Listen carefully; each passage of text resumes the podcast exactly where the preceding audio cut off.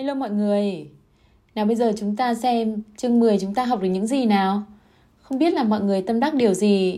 Còn Trung thì tâm đắc một số điểm sau.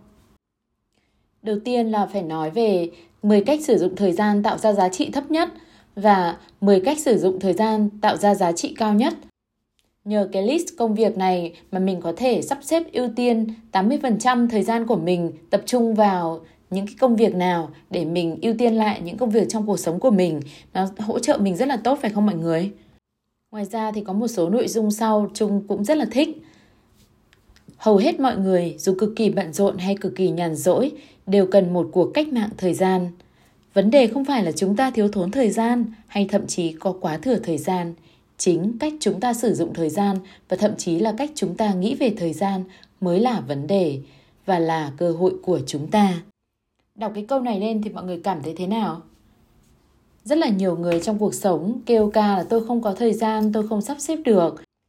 Nhưng lại có rất nhiều người chỉ mong thời gian trôi qua thật nhanh. Có khi ngồi làm việc cả ngày nhưng chỉ mong hết giờ để được về nhà. Hoặc là chơi với con, trông con có vài tiếng thôi nhưng mà muốn thật nhanh để đến tối đi được đi ngủ chẳng hạn. Vậy bạn thử cân nhắc lại mình xem. Trong cái list công việc của các bạn, các bạn đã thực sự sử dụng thời gian dành cho những công việc đó thật sự là chất lượng hay chưa? Hay là cũng như ví dụ Trung vừa nêu ra, lúc thì mình chỉ mong nhanh hết giờ, thời gian trôi qua thật nhanh để mình làm cái này, cái kia, cái khác. Nhưng mà đến lúc làm cái điều gì đó mình lại nghĩ đến những cái việc khác nữa. Vậy thì cái ý của câu này là gì? Ý ở đây á là chúng ta phải sử dụng thời gian đúng cách, sử dụng thời gian một cách chất lượng để từng giây từng phút mình làm á, cái thời gian mình bỏ ra làm cho công việc đó nó thực sự là chất lượng, hiệu quả, chứ không phải là giết thời gian. Và thời gian là bạn của chúng mình. Thời gian là vô hạn, nên quan trọng các bạn có biết sử dụng nó hay không các bạn ạ. Đừng để cuộc đời mình trôi qua một cách lãng phí khi mình không biết sử dụng thời gian. Có một câu nữa trong chương này nói đến cái vấn đề Trung vừa nhắc. Thời gian không hề thiếu. Thực chất chúng ta có quá ư là nhiều, song chúng ta chỉ biết tận dụng hai mươi phần trăm lượng thời gian của mình. Các bạn có thấy nhột không ạ? Trung thấy nhột lắm và đợt này thì Trung cũng đang cố gắng tập luyện để làm sao mình sử dụng thời gian một cách cực kỳ hiệu quả. Và để làm được như thế, một gợi ý nhỏ của Trung dành cho các bạn đấy là các bạn cố gắng học thiền. Gọi là cái việc mình sử dụng thời gian hiệu quả nó là một hình thức của thiền động. Có nghĩa khi mình làm một việc gì đó, mình tập trung hết sức lực vào. Mình không để đang làm việc này nghĩ tới việc kia, tay đang làm việc này nhưng đầu lại nghĩ tới việc khác. Thì những cái thời gian đó gọi là thời gian không chất lượng các bạn ạ. Và hiệu quả không bao giờ cao hết. Tiếp một câu này nữa nhé, chúng cũng vừa nhắc tới xong. Thì đọc trong này lại thấy nguyên lý tám mươi hai mươi, xem thời gian như một người bạn chứ không phải là một kẻ thù. Thời gian qua đi không phải là thời gian đã đánh mất. Thời gian luôn quay trở về với chúng ta. Đó là lý do vì sao có bảy ngày trong một tuần, mười hai tháng trong một năm và vì sao có các mùa cứ lặp lại. Ý tưởng và giá trị đến với chúng ta khi chúng ta biết đặt mình vào thái độ hợp tác, thoải mái và thân thiện với thời gian. Chính việc sử dụng thời gian của chúng ta chứ không phải bản thân thời gian mới là kẻ thù. Các bạn nhìn rõ ai là kẻ thù của mình chưa? Chính là chúng ta đấy mọi người ạ. À. Và cái đáng lo không phải là sự thiếu hụt thời gian mà là việc chúng ta sử dụng phần lớn thời gian của mình vào những hoạt động có giá trị thấp. Đấy liên hệ với cái bảng mà mười công việc có giá trị thấp và mười công việc có giá trị cao mình có nêu. Và ở trong chương mười cái đoạn cuối á, có list ra mười công việc á. Các bạn có thể tham khảo để điều chỉnh lại mức độ ưu tiên công việc của mình. Hãy cố gắng làm một cuộc cách mạng cho bản thân mọi người nhé. Nhưng nhớ rằng cách mạng là cách mạng. Cách mạng làm cho ta cảm thấy không thoải mái, làm cho ta đau khổ và gây ra nhiều hiểm nguy. Trước khi bắt tay vào cách mạng, hãy ý thức rằng cách mạng luôn có những rủi ro lớn và sẽ đưa bạn đến những vùng xa lạ chưa từng có trên bản đồ. Vì vậy, cách mạng không dễ dàng đâu các bạn ạ. Cách mạng làm việc mình vượt ra khỏi vòng an toàn. Nhưng mà nhờ có cái việc vượt ra khỏi vòng an toàn của mình thì mình mới phát triển được, mình mới trưởng thành được. Còn mãi nằm trong vòng an toàn, không khác gì các em bé nằm trong vòng tay bố mẹ cả. An toàn thật đấy, nhưng cuộc sống thật là tẻ nhạt. Và mình không phát triển, không trưởng thành được. Đấy là những gì Trung muốn gửi gắm tới mọi người và những gì Trung học được trong chương mười. Bây giờ mình sẽ chuyển sang chương mười một nhé. Chương mười một, cuốn sách Nguyên lý tám mươi hai mươi. Bao giờ bạn có thể đạt được những gì mình muốn? những việc quan trọng nhất. Nhất thiết không thể để bị chi phối bởi những việc kém quan trọng nhất. Trích dẫn Johann Wolfgang von Goethe. Hãy suy nghĩ xem bạn muốn có được cái gì từ cuộc sống. Theo cách nói của những năm một nghìn chín trăm tám mươi là hãy nhắm đến mục tiêu có được tất cả. Tất cả những gì bạn muốn phải thuộc về bạn, loại công việc bạn muốn, những mối quan hệ bạn cần, những kích thích mang tính thẩm mỹ, trí tuệ và xã hội, mang đến cho bạn niềm vui, hạnh phúc và sự thỏa mãn. Tiền của mà bạn cần có để có được lối sống phù hợp với bạn. Và bất kỳ yêu cầu nào mà bạn có thể có, cũng có thể không có để đạt được thành tựu hay để phục vụ cho người khác. Nếu bạn không nhắm đến những mục tiêu ấy, bạn sẽ không bao giờ có được tất cả. Nhắm mục tiêu vào đó, đòi hỏi bạn phải biết rõ những gì mình muốn. Hầu hết chúng ta không tìm ra những gì mình muốn và do vậy hầu hết chúng ta cuối cùng rồi phải sống một cuộc sống không như ý muốn. Có thể chúng ta có việc làm phù hợp nhưng lại có những mối quan hệ sai lầm hoặc ngược lại. Chúng ta có thể ra sức kiếm tiền và gặt hái thành quả để rồi sau khi đạt được mục đích mới thấy rằng chiến thắng chẳng có ý nghĩa gì. Nguyên lý tám mươi hai mươi ghi nhận tình trạng đáng tiếc này.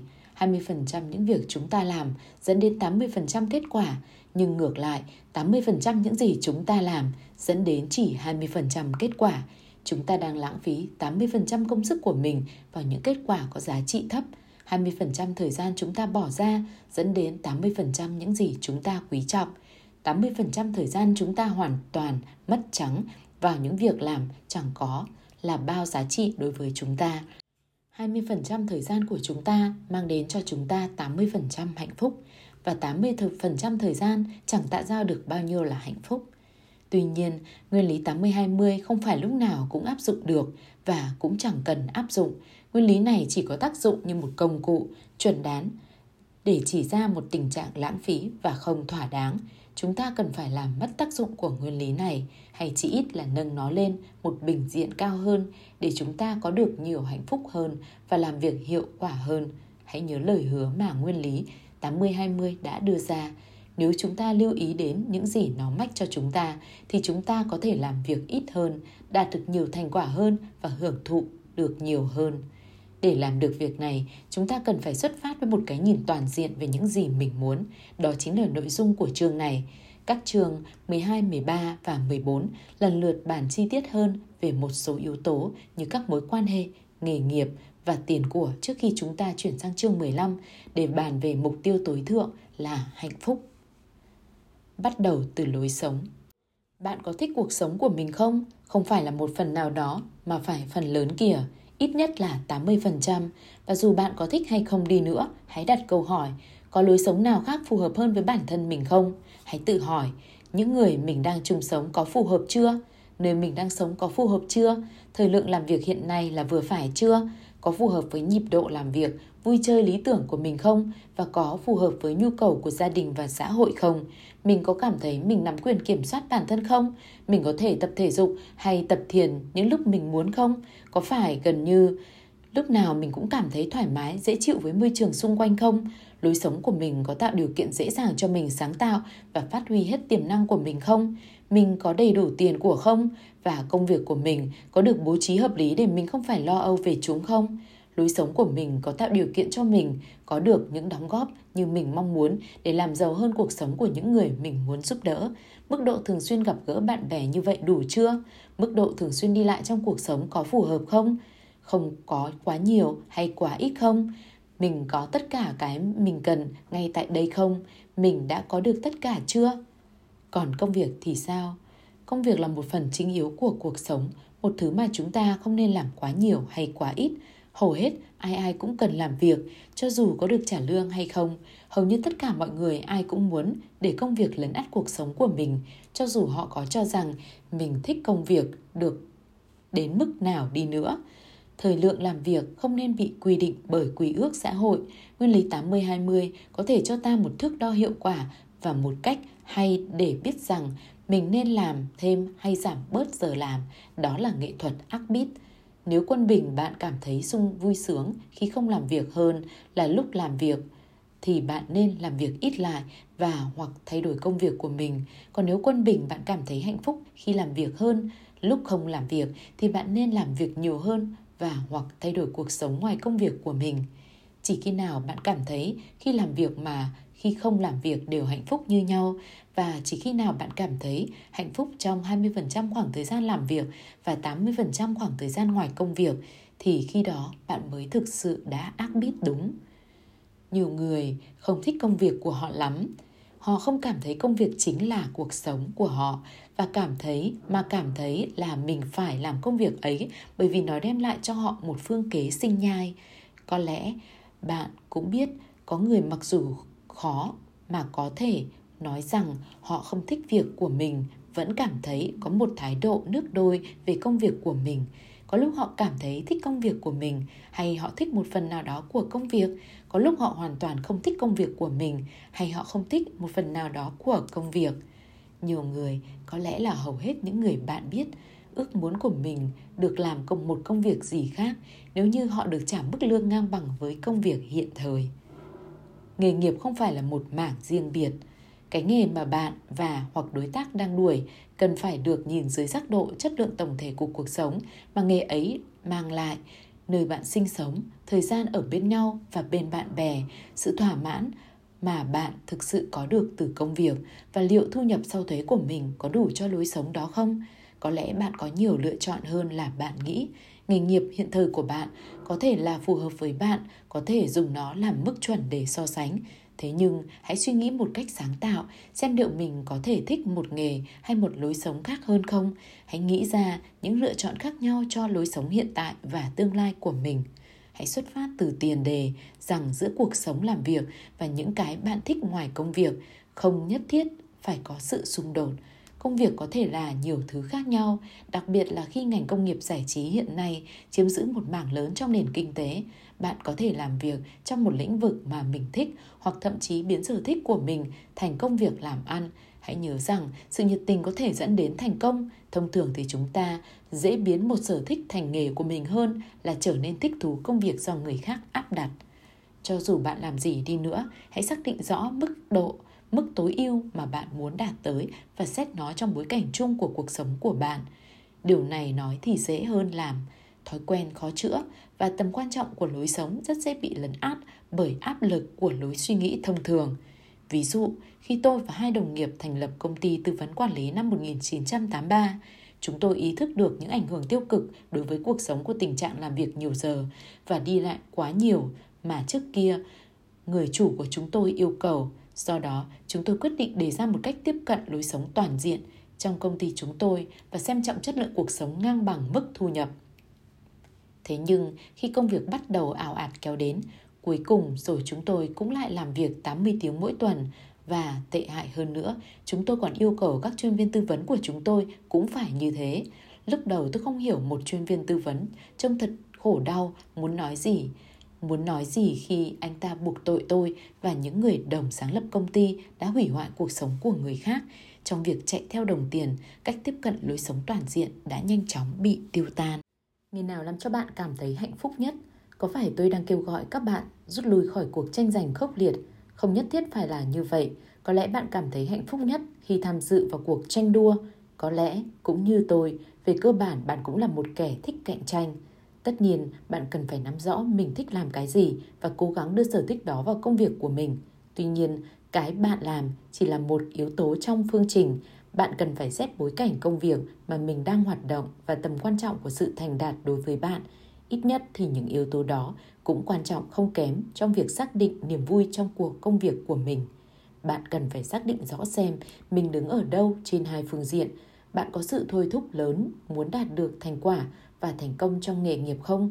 Bạn cảm thấy vui sướng nhất khi làm cho một tổ chức, tự đứng ra làm ăn, thương nhân tự doanh hay thuê người khác làm việc cho mình? Hình bốn mươi thể hiện sự lựa chọn ấy. Ô nào miêu tả đúng nhất về bạn? Ô một. Mức độ nhu cầu đạt thành tựu cao và thích làm việc trong các tổ chức hơn. Những người thuộc ô một cực kỳ tham vọng nhưng thích làm việc trong môi trường do người khác bố trí hơn. Người của tổ chức nguyên mẫu của thế kỷ hai mươi thuộc về ô này. Số người thuộc loại này đang giảm đi do các tổ chức lớn hiện nay thuê ít nhân viên hơn và do các tổ chức lớn bị mất thị phần vào tay những tổ chức nhỏ hơn. Xu hướng đầu sẽ còn tiếp diễn, xu hướng sau có lẽ sẽ dừng lại. Nhưng Nếu mặt cung của những vị trí ấy đang giảm xuống thì mặt cầu cũng giảm theo. Nếu bạn thích loại công việc này, hãy nhìn nhận thực tế và cứ theo đuổi nguyện vọng của mình. Cho dù nguyện vọng ấy đã không còn hợp thời, các tổ chức lớn vẫn tiếp tục cung cấp cơ cấu và địa vị cho dù họ không còn khả năng đảm bảo cho những công việc ấy. Ô số hai, những người có mức độ nhu cầu đạt thành tựu cao, thích làm chủ, tự doanh, tự quản hơn. Những người thuộc ô hai tiêu biểu là những người có trình độ chuyên môn, muốn được những người ngang cấp nhìn nhận và muốn mình là người giỏi nhất trong lĩnh vực của mình. Họ thích làm việc độc lập và không hòa nhập tốt vào tổ chức, trừ phi tổ chức như hầu hết các trường đại học cực kỳ dễ dãi. Những người thuộc loại này cần phải đảm bảo mình phải càng sớm càng tốt trở thành người chủ tự quản. Một khi đã là người tự doanh, tự quản, họ cần phải chống lại cám dỗ, thuê người khác làm việc cho mình, cho dù làm vậy có mang lại cho họ nhiều tiền hơn nữa. Những người thuộc ô hai là thương nhân tự doanh, muốn tránh sự lệ thuộc người khác về chuyên môn càng nhiều càng tốt. ô ba. Người có mức độ nhu cầu đạt thành tựu cao, thích thuê mướn và tổ chức việc làm cho người khác hơn. Những người thuộc ô ba có nghị lực và tham vọng cao, ghét làm thuê cho người khác nhưng lại không thích lối sống đơn độc của thương nhân tự doanh. Họ có thể có ý tưởng khác người, nhưng họ là những nhà thiết kế, họ muốn xây dựng một mạng lưới hay một cấu cơ cấu xung quanh họ. Họ là những doanh nghiệp tương lai.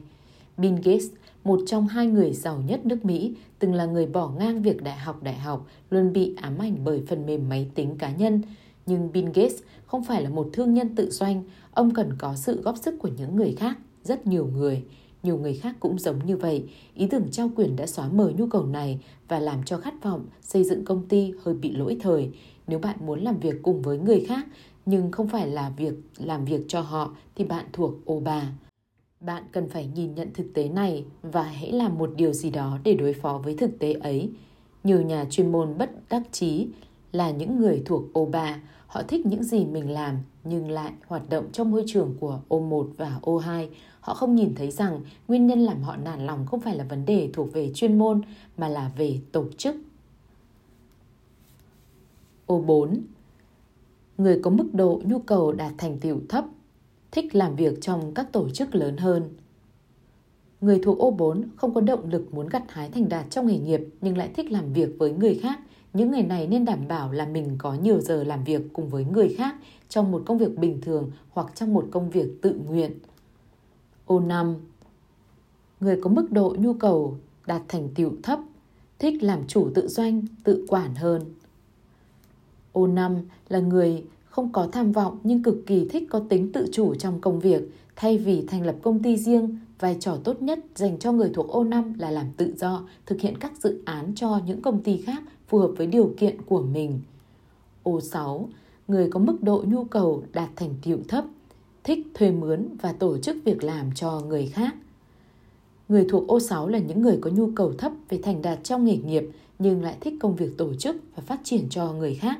Nhiều giáo viên, người làm công tác xã hội và từ thiện là loại người thuộc ô sáu và rất phù hợp với vai trò của họ. Đối với người thuộc ô sáu, hành trình là tất cả, không phải là đi đến một cái đích nào cả. Nhiều người hướng về cái ô đúng của mình, nhưng khi một cá nhân cảm thấy chán ghét công việc thì thường đó là do cá nhân ấy đang ở nhầm ô. Còn tiền bạc thì sao?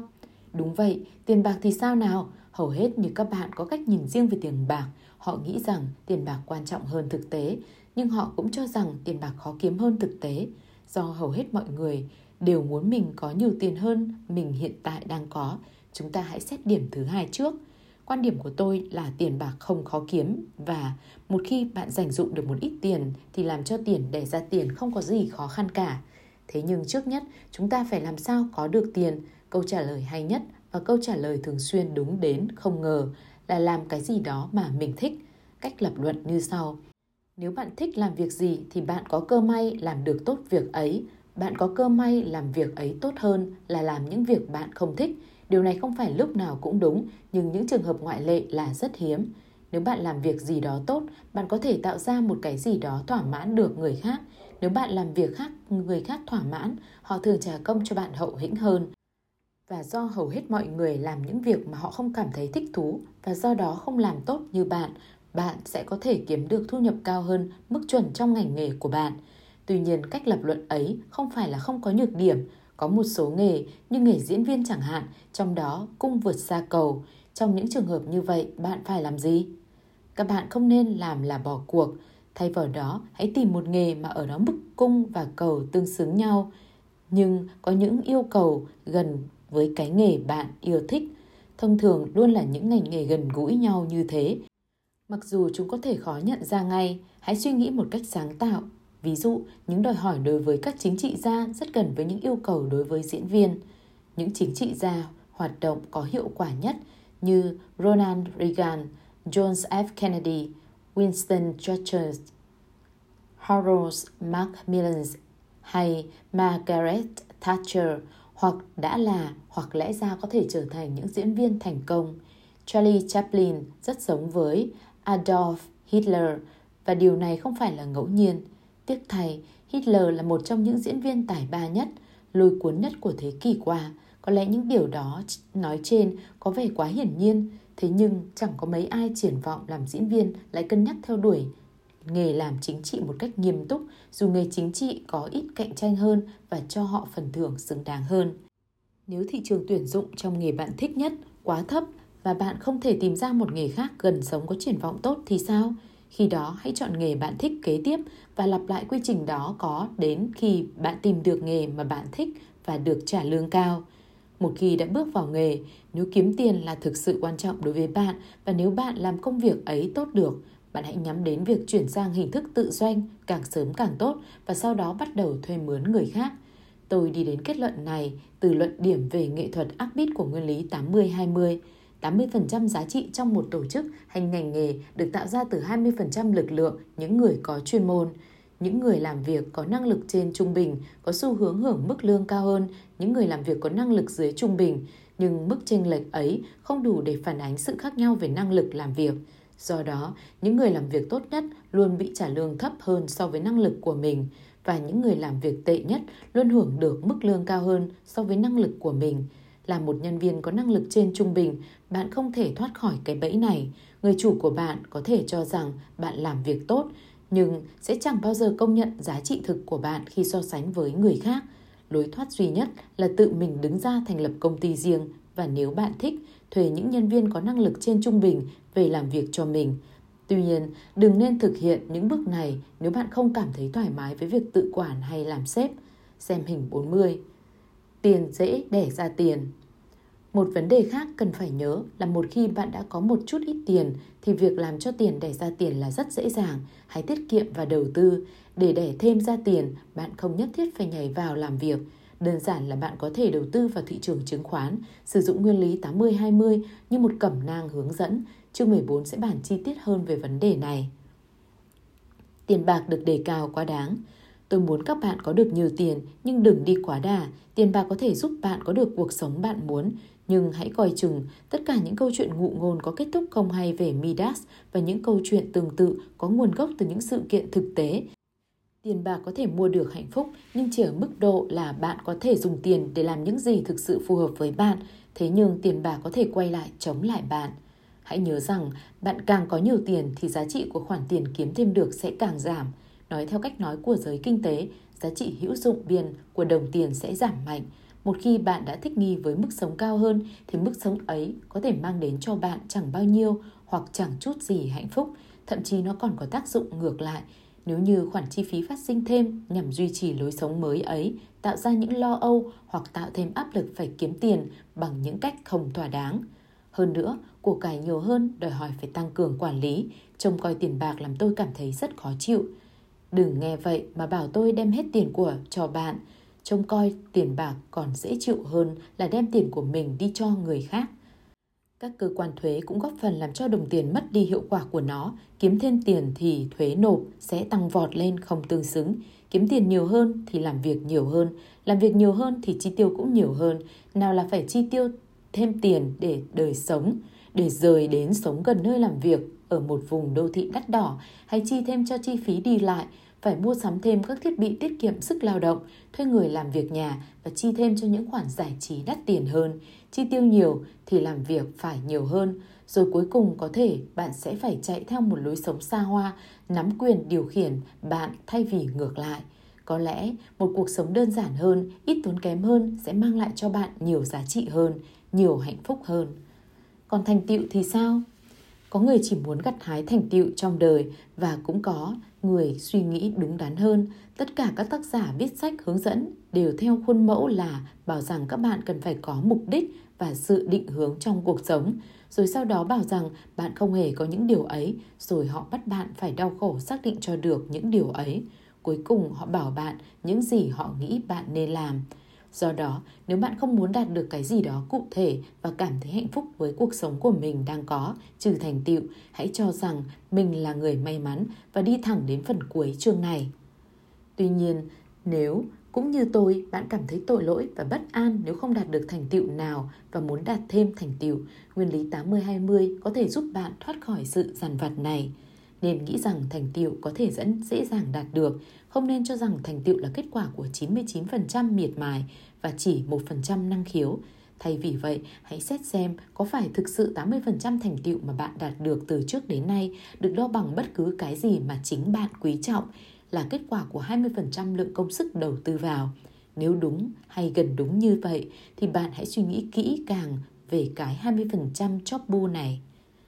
Có thể nào bạn lặp lại những thành tựu ấy không? Nâng chúng lên một tầm cao mới, tái tạo lại những thành tựu tương tự trên quy mô lớn, kết hợp hai thành tựu trước đó thành một thành tựu lớn hơn, cho ta sự thỏa mãn cao hơn. Hãy nghĩ về những thành tựu của mình trong quá khứ có được sự phản hồi thị trường tốt từ những người khác, những thành tựu mang đến cho bạn sự tán thưởng nồng nhiệt nhất. Cái hai mươi phần trăm công việc và vui chơi đã đưa đến tám mươi phần trăm lời khen mà bạn nhận được từ người khác. Cái cảm giác thỏa mãn thực sự mà nó đem đến cho bạn là bao nhiêu? Những phương pháp nào trong quá khứ là hiệu quả nhất đối với bạn? Những người cộng tác nào, đối tượng tiếp nhận nào? Và cũng như vậy, hãy tư duy kiểu tám mươi hai mươi. Bất kỳ cái gì chỉ tạo ra sự thỏa mãn ở mức trung bình so với lượng công sức và thời gian bỏ ra cần phải được loại bỏ. Hãy nghĩ đến những thành tựu phi thường đã đạt được một cách dễ dàng đến khác thường. Đừng giới hạn chỉ trong công việc. Hãy nghĩ về thời gian mình đi học, đi du lịch hay vui cùng bạn bè. Hãy nhìn về phía trước. Bạn có thể gặt hái được những gì có thể làm cho bạn tự hào mà không ai khác có thể làm được dễ dàng như vậy. Nếu có một trăm người quanh bạn cố làm một việc gì đó, bạn có thể làm cái gì chỉ trong hai mươi phần trăm thời lượng mà tám mươi người khác phải mất để thực hiện? Bạn nằm ở vị trí nào trong nhóm hai mươi phần trăm job bu? Nghiêm ngặt hơn nữa, bạn có thể làm cái gì tốt hơn tám mươi phần trăm người khác mà chỉ cần hai mươi phần trăm lượng thời gian? Những câu hỏi này lúc đầu cứ như những câu đố, nhưng hãy tin tôi, luôn có cách giải đáp cho chúng. Khả năng của con người trong những lĩnh vực khác nhau chênh lệch đến không ngờ. Nếu bạn có thể đo được niềm vui từ bất kỳ điều gì, bạn thích cái gì hơn chín mươi lăm phần trăm những người cùng trang lứa? Bạn làm cái gì tốt hơn chín mươi lăm trong số một trăm người? Những thành tựu nào thỏa mãn cả hai điều kiện trên? Điều quan trọng là phải tập trung vào những gì mình cảm thấy dễ dàng thực hiện. Và đây chính là điều mà các tác giả viết về các loại cẩm nang hướng dẫn thường mắc sai lầm. Họ cho rằng bạn cần phải làm những việc khó đối với bạn. Cũng với lý lẽ như vậy, người ta có thể suy diễn ông bà xưa thường ép con cháu uống dầu gan cá, Mori, trước khi người ta phát minh ra thuốc viên nang. Những người khuyến khích như thế thường dẫn ra những tên tuổi như T G Watson, là người cho rằng thành công nằm ở phía bên kia của thất bại. Quan điểm của tôi là thông thường thất bại nằm ở bên kia của thành công. Hơn nữa, thành công nằm ngay ở chính phía bên này của thất bại. Bạn đã rất thành công ở một số việc và tuyệt nhiên không có gì là đáng ngại nếu những công việc ấy quá bé về số lượng. Nguyên lý tám mươi hai mươi rất rõ ràng, hãy theo đuổi những việc ít ỏi mà bạn giỏi hơn những người khác và bạn cảm thấy thích thú. Bạn cần gì nữa để có được những gì mình muốn? Chúng ta đã bàn qua lối sống, tiền bạc và thành tựu. Để có được tất cả, bạn cũng cần phải có một vài mối quan hệ vừa ý. Vấn đề này cần phải bàn trong một chương riêng. Hết chương mười một.